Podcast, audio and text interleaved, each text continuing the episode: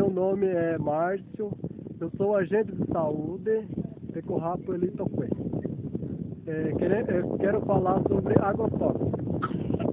É, agrotóxicos, logo após as chuvas, os químicos de agrotóxicos ocorreram para as nascentes das águas, que onde as nossas crianças e adultos sofrem com diarreia, vômito e febre dor de cabeça.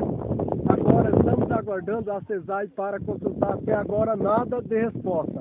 Pedimos que olhem para a nossa situação precariosa que está acontecendo no sul do Brasil. Meu agradeço.